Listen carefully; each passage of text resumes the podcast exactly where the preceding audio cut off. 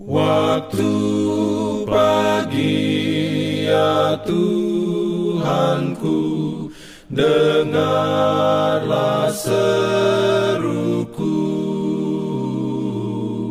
Melayang doa yang sungguh Memandang padamu Selamat pagi pendengar Radio Advent Suara Pengharapan.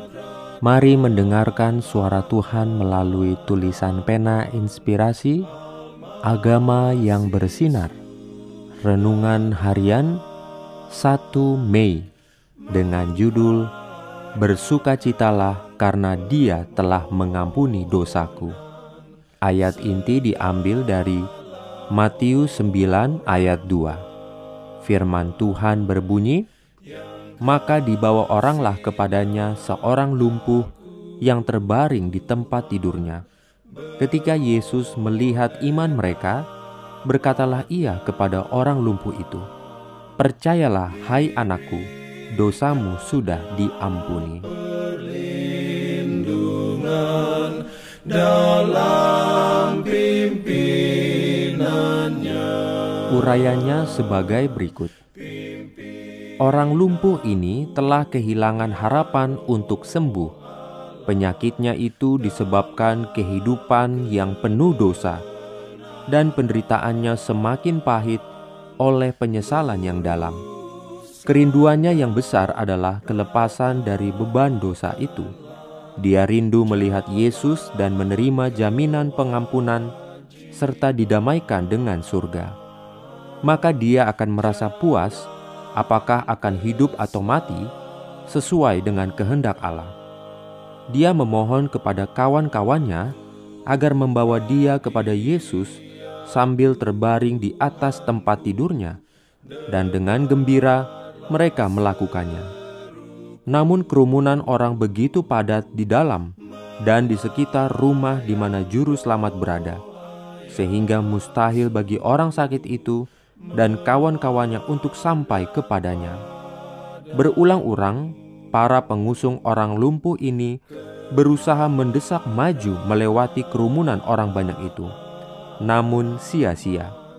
Orang yang sakit itu memandang ke sekeliling dirinya dengan keluhan yang tak terucapkan.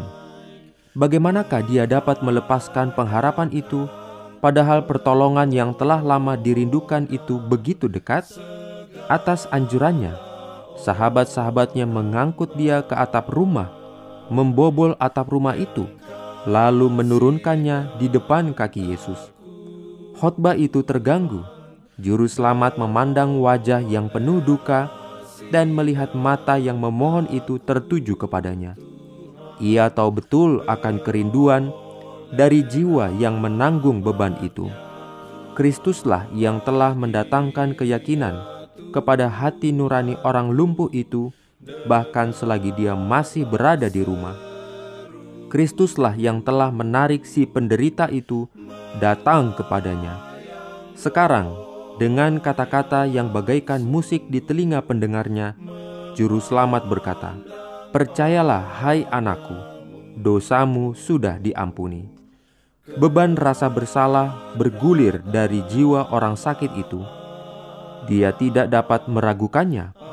Kata-kata Kristus memperlihatkan kuasanya untuk menyelami hati. Siapakah yang dapat menyangkal kuasanya untuk mengampuni dosa? Pengharapan menggantikan keputusasaan, dan kesukaan menggantikan kemurungan yang menekan. Rasa sakit orang itu pun hilang, dan seluruh tubuhnya telah berubah. Tanpa melanjutkan permohonannya, dia terbaring diam dalam damai, terlalu gembira untuk berkata-kata. Amin. Diberikannya perlindungan dalam pimpinannya.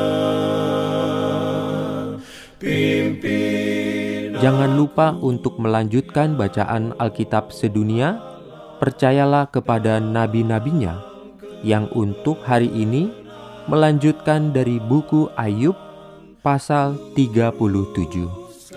Selamat beraktivitas hari ini. Tuhan memberkati kita semua. Jalan kewajiban.